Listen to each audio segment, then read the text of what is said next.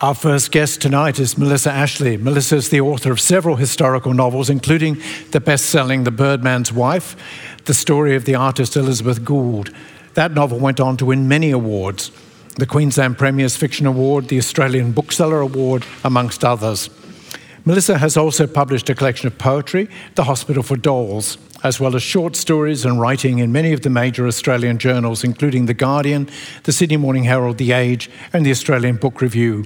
She has a PhD in creative writing from UQ, as well as receiving a commendation from that university for outstanding academic achievement in the field of research. Melissa is passionate about the forgotten lives of women, particularly in science. But she's here tonight to talk about her fascinating new novel, The Naturalist of Amsterdam, which follows the life of Dorothea Merian, daughter of the entomologist Maria Sibylla Merian, who's been described as the world's first ecologist. Please welcome Melissa to Millennium.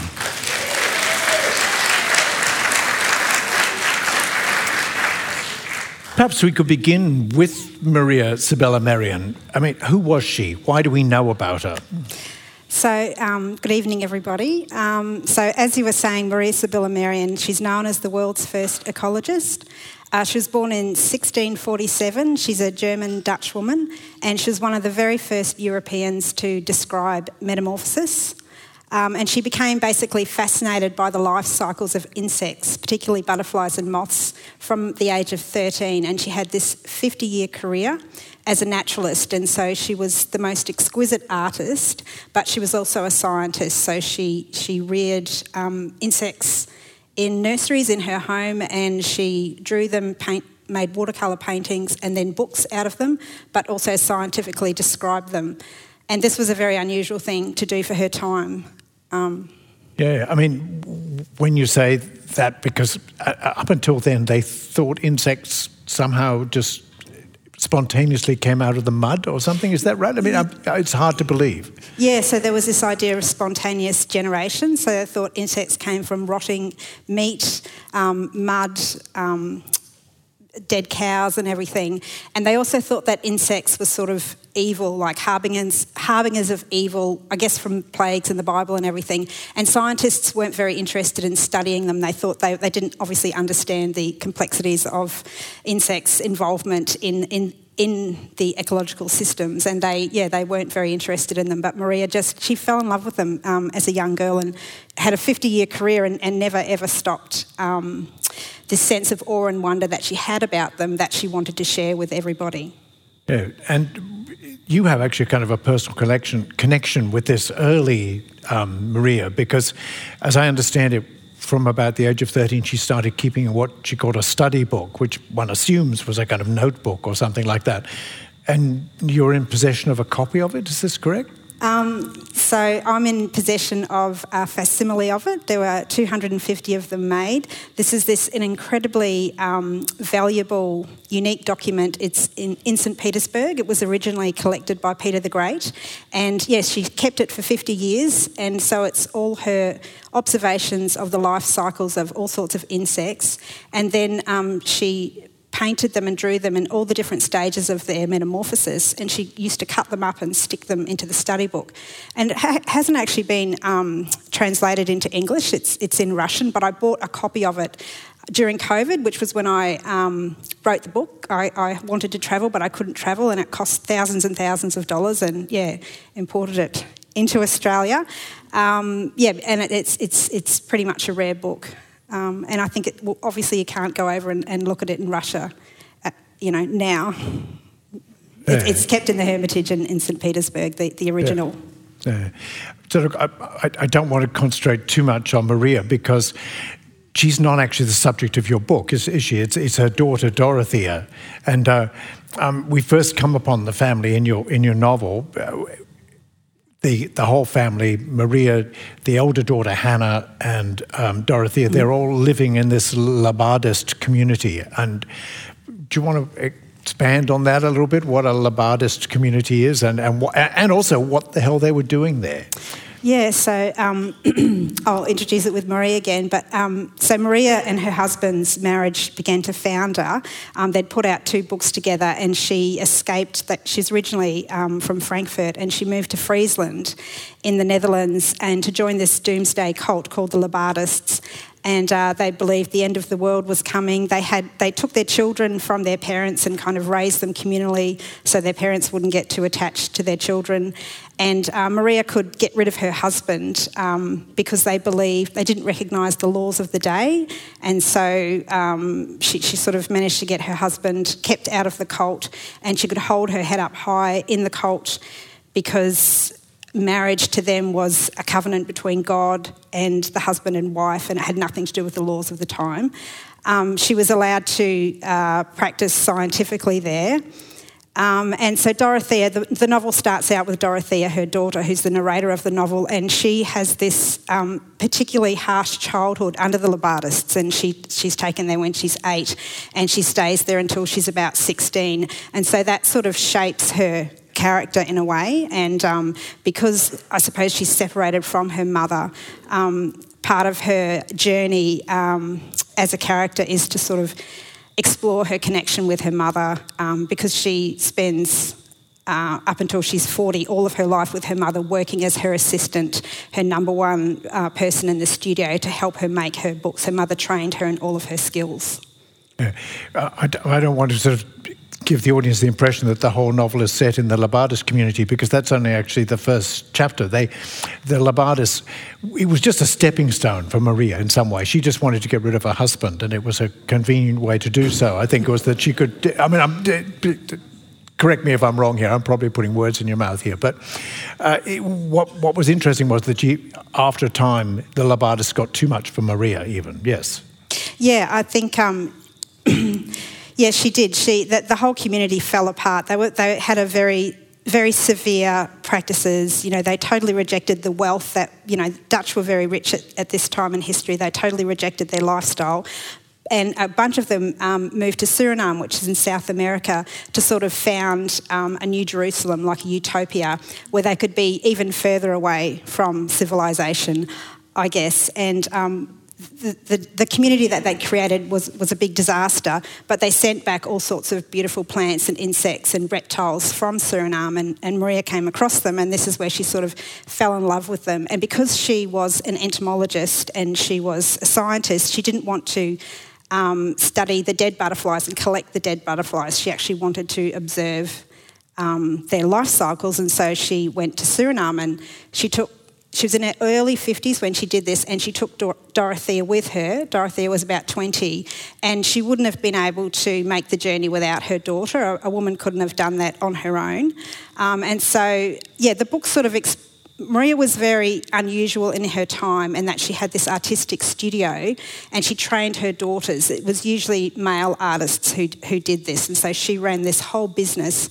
And then her, her daughters, Hannah and Dorothea, were integral to that. And so, yeah, we explore how Dorothea supports her mother, but then she's got to figure out, you know, who she is herself and, and what, you know, besides working for a very demanding um, uh, genius artist who her mother was, what's she going to do and who, who is she herself? Mm. Do you think it'd be a good idea to give the audience a little taste of it, just a, a short reading? It'd be lovely. Um, I'm going to read a little bit from so Dorothea has this idea that as an artist, um, she's not quite as good as her older sister, and, and she doesn't think she's as good as her mother. And there's a time um, in her apprenticeship as an artist where she starts to be asked to take on more responsibility. Hannah had been teaching me to sketch and paint, for she would soon begin her confinement, and it wasn't clear whether she'd return to the atelier once she was a mother. She had me working on a peony rose and was determined to impart the secrets of its creation. Lingering over the vellum, I wished I had the talents to convey its qualities. On some days, Ma and Hannah's skills seemed as mysterious to me as the secret changes that took place inside the cocoon of a butterfly. Such fine nuance, such fragile sensuality. Hannah had mixed the palest, most delicate shell pink the flower shown in several stages of budding open, The stem turned towards the ground, a frilled trumpet, perhaps the day before it began to shed petals, another smaller bud also pointing downwards rather than facing the sun, at the cusp of fully opening. Tiny rips ruffled the edges of the opened bloom, the colouring built up in fine layers. The peony rose's leaves were flared and prickly at the edges like thistles, the supporting stem firm and strong. The speck of a moth guided the viewer's eye along the looping, flowering head to the unopened seed pod at the right.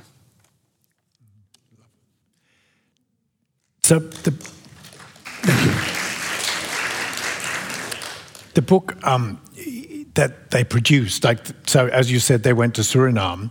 So, and I was quite curious about that. I'll, I'll, hold my first question until the second one here because I was curious about the fact that having left the Labadist community, they then went to Suriname themselves, and they weren't happy just to stay in the capital. They actually travelled upriver to what was left of the community by that time, and the community, like a lot of these utopian communities, had just collapsed completely and was left with just three people in it or something, yeah?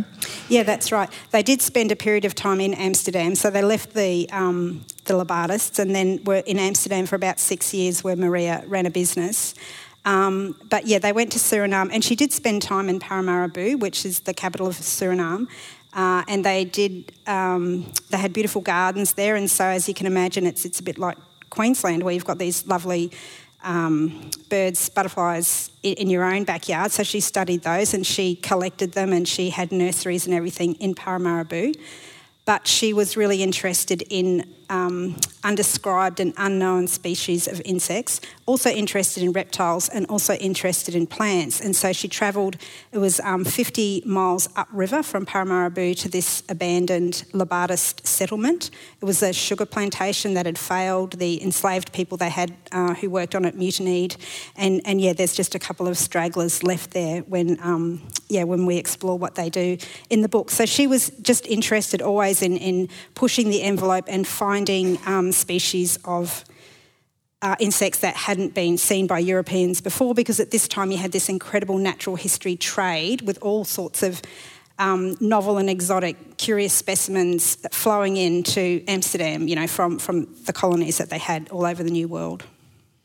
Mm. And the, the, of second question I was, I was going to ask on that is that uh, the book that they produced is called The Metamorphosis of Insects of Suriname. Uh, well, it's called that in Dutch, but um, that's the translation. But uh, I wondered whether that was a theme that you saw in the novel, because Dorothea's life is, is, is we start with her in the kind of cocoon of the family, and, and it's in some way her growth that we, we're following through. Was that something you were working on in your mind at the time?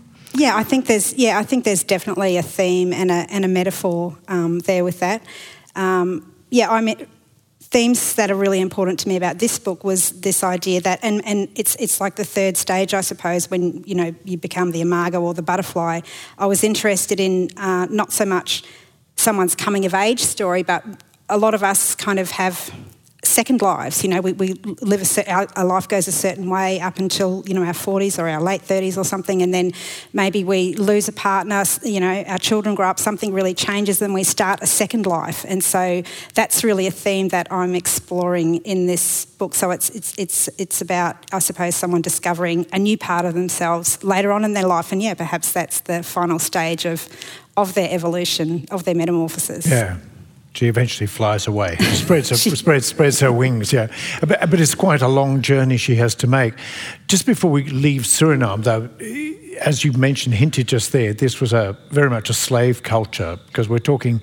What year was this? 1703 or something like that, if I recall. They were there um, 1699 to 1701 yeah, in Suriname. So, so, and this is still very much a slave culture. And Maria I, and in the novel with Dorothea, you give them both as being very critical of slavery, yeah? Yeah, Maria was um, very critical um, in her writing. So, she, in, in the Metamorphosis of the insects of Suriname. She, she criticised the trade, thought it was extremely cruel, obviously, and was very frustrated and couldn't understand the, the obsession um, with making wealth, particularly through sugar, because I guess she, number one, she's seeing the world through a naturalist's eyes, but then number two, I think is really interesting in that she's seeing the world through a woman's eyes in a way, and I think that she has a, a, different perspective, maybe, um, and, and perhaps a perspective that maybe hasn't been explored a lot either. And so I think that she's an interesting person to look at in that sense and maybe has a different colonial interpretation in a way. Yes, because that's a. I spoke to Anna Funder a, few yeah. months ago here, and she was talking about um, the capacity for people who are on the outside to see um, the structures mm. of society more clearly than the people who are inside them. I think that's absolutely a really good way of saying that's absolutely what Maria did when she was in Suriname, looking at the at the Dutch culture, the Dutch um, imperialists, and then and then back at her own culture um, in the Republic as well. Absolutely, and yeah, she wrote about that. Yep. Yeah, and the drawings that she made. Um, uh, I was only when I was doing research to talk to you, I realised these are on A2 size sheets. These are mm. huge drawings. You see them on the computer, but they're only little things. Yes. But they yeah. they really are very big and, and very beautiful. Yeah? How, how did you find um, Dorothea? How did, how did she come into your life? Um, yeah, I, I found out about Maria about 10 years ago when I was researching to write my first book, The Birdman's Wife. And um, she sort of sat with me, and I found her a really um, overpower. I, I, was interested in writing about her, but I found her to be a really overpowering presence. And, and in terms of exploring her as a character, I felt that there, a lot was known about her and a lot had been written about her. So when I found out about there was a book about um, Maria's daughters and how they'd contributed to the family studio. When I found this book, it, it actually suggested that she, suggested to me that I might actually be able to write the book because here was um, somebody that I could explore Maria through, and, and that was really interesting to me. I yeah. guess just to find out that she was part of this very unusual female-led family firm of, of yeah. artists. Yeah. yeah. Well, look, it's a, a, fascinating read, and, and thank you very much. Thank you for coming to. That's, thank you for having me. Thank you.